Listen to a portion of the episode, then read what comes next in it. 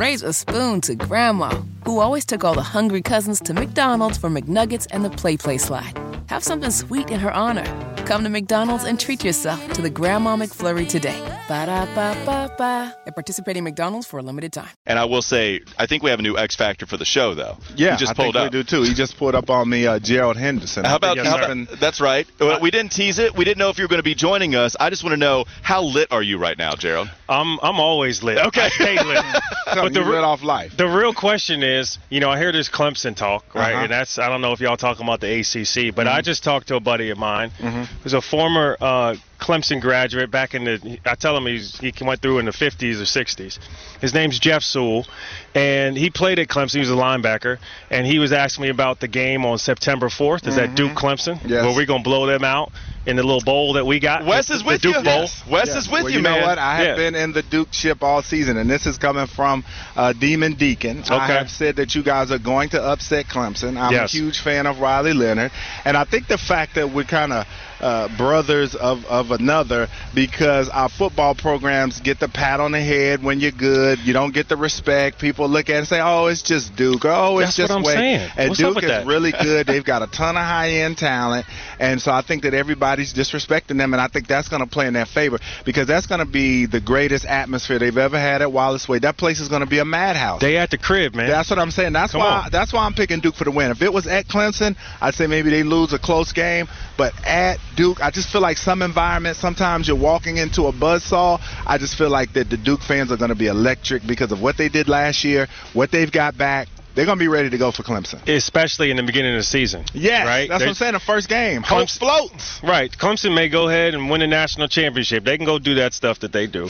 But in the beginning of the season, yeah. Clemson is not who they will be, you know, three months down I'm the line. I'm with you one hundred percent. Uh, Gerald, is it fair to say that Duke is a football school now?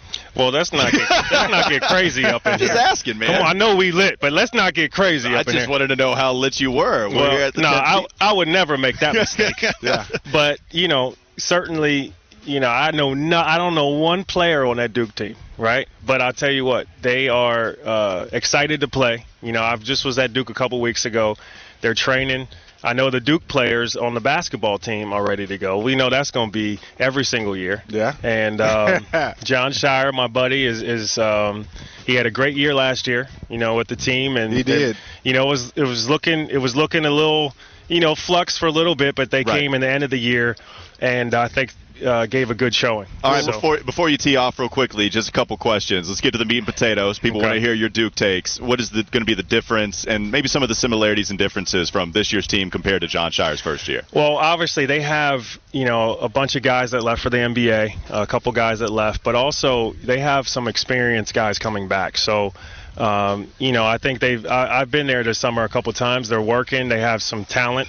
Um, like we do every single year. And I think for Jon specifically, you know, coming in in that first year is, is a difficult thing to do. And I think he managed the ship pretty well. And, um, you know, I'm I'm looking forward to another great year. I'll be there supporting as as a lot of the guys will. Hey, Gerald, tell me your your views on Flip, man. Do you feel like that this guy uh, is definitely going to come in and just pick up where he left off, ride that momentum from last season, and then give me your N B A draft evaluation mm. of him? You being a guy that was a solid player in the N B A, do you feel like that he's going to be able to come in and make an impact after two years in Durham? Yeah, I think so. I, I think the biggest thing, and you you've seen it with multiple guys, you know, kind of floating around figuring out if they're going to, um, you know, come back to school or go to the N B A. The biggest thing is attitude. You know, if he comes back, um, you know, he's a he's a he's a good kid, you know, so I, I assume he'll have a great attitude. But if he comes back with the attitude like, hey, I'm trying to make the most of this year, lead this team like he did last year, um, and be a better player, right? Figure out, you know, how he can score better. Um, you know, he was their go-to guy when they needed a bucket last year. He can put it on the floor. He can shoot the basketball. But you just need more of it, right? They're coming back a second year. He's just got to bring more and bring more of that consistency. And, um, you know, I think he's he's a great leader for their team. Wes, when you bring up Flip, I can't help but think of Flip Murray, man. That's, that's, the, that's the Flip I think of. Bobcat hey. legend, oh nine ten. Played hey. with him your rookie year, right? I, I played with Flip. He's he's a I got a great Flip story. Please tell so, us. So, you know, Flip's from Philly. He he always tried to tell me, you know, I'm on I'm from the outskirts of Philly, which I was, which I am. And uh, so we're we're getting in training camp, and you know, I'm a hungry kid, you know, I'm trying to, you know, Larry Brown wasn't gonna let me play anyways as a young player. But, you know, it was it was who was starting at the two? Stephen Jackson, and you had a couple guys. You had Flip.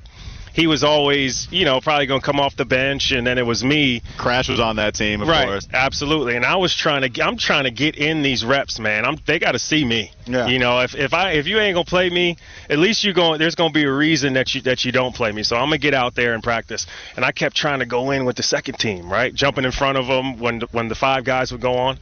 And so one time I did it, and Flip stopped the whole practice. He said, "Hold up, hold up." He looked at me. He said, "Rook. Third team. Third team, Rook. You got me? Third team." And he bumped me off, and I'll never forget that. But Flip Murray, one of the funniest cats you ever going to find in your life, and he can get a bucket. I mean, the With Kenny Lofton. Like the, Flip, yeah, he should be funny. The Kenny Lofton of the N B A, just a one-year mercenary for so many franchises. Oh, yeah. Shaw's finest. I'm glad. I'm so glad we got a Flip Murray story today. Oh, yeah. That's a good day of radio. Yeah, oh, yeah. No doubt. Take us home, Wes. Raise a spoon to Grandma, who always took all the hungry cousins to McDonald's for McNuggets and the Play Play Slide. Have something sweet in her honor. Come to McDonald's and treat yourself to the Grandma McFlurry today. Ba-da-ba-ba-ba. At participating McDonald's for a limited time.